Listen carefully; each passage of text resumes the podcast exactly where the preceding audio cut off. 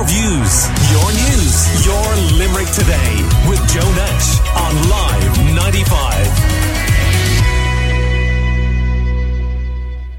Now, there was a very distressing case before the Limerick Coroner's Court yesterday.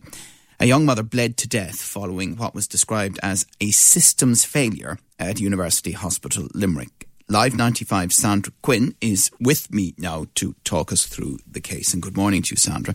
Morning, Joe. The inquest was for Susan Doherty. Can you tell me about it? So she was just 47. She died at the hospital on the 4th of July in 2020.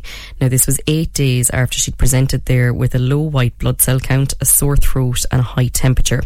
Now, interestingly, uh, the inquest heard that doctors had requested an urgent scan of her abdomen and pelvis, so she had complained of severe pain in her chest. Um, but this wasn't followed up on, unfortunately. So the inquest heard that she died after suffering a bleed to her spleen. Now, I suppose the coroner, John McNamara, said that it appeared that there was a conflict between clinicians, so those who were working on the front line uh, in the hospital, and also capacity and access issues. So they did say that the patient wasn't monitored um, as protocol would have dictated, and also that the ward she was in was short staffed at the time. So he said that capacity and access issues were at the heart of the tragic death. Um, he said that if a CT scan had been performed on her earlier, that it would have, without any shadow of a doubt, changed the trajectory of Susan's treatment and eradicated doctors' concerns concerns. So he said that it appeared that without the scan, doctors were fighting with one hand tied behind their backs. Now, I understand the hospital issued an apology. Can you tell me what they said?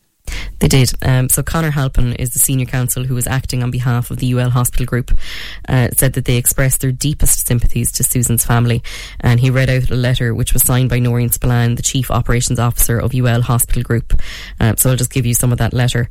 Patients and their families put their trust in hospitals and in healthcare professionals, and on this occasion we have fallen far short of the standards of care expected.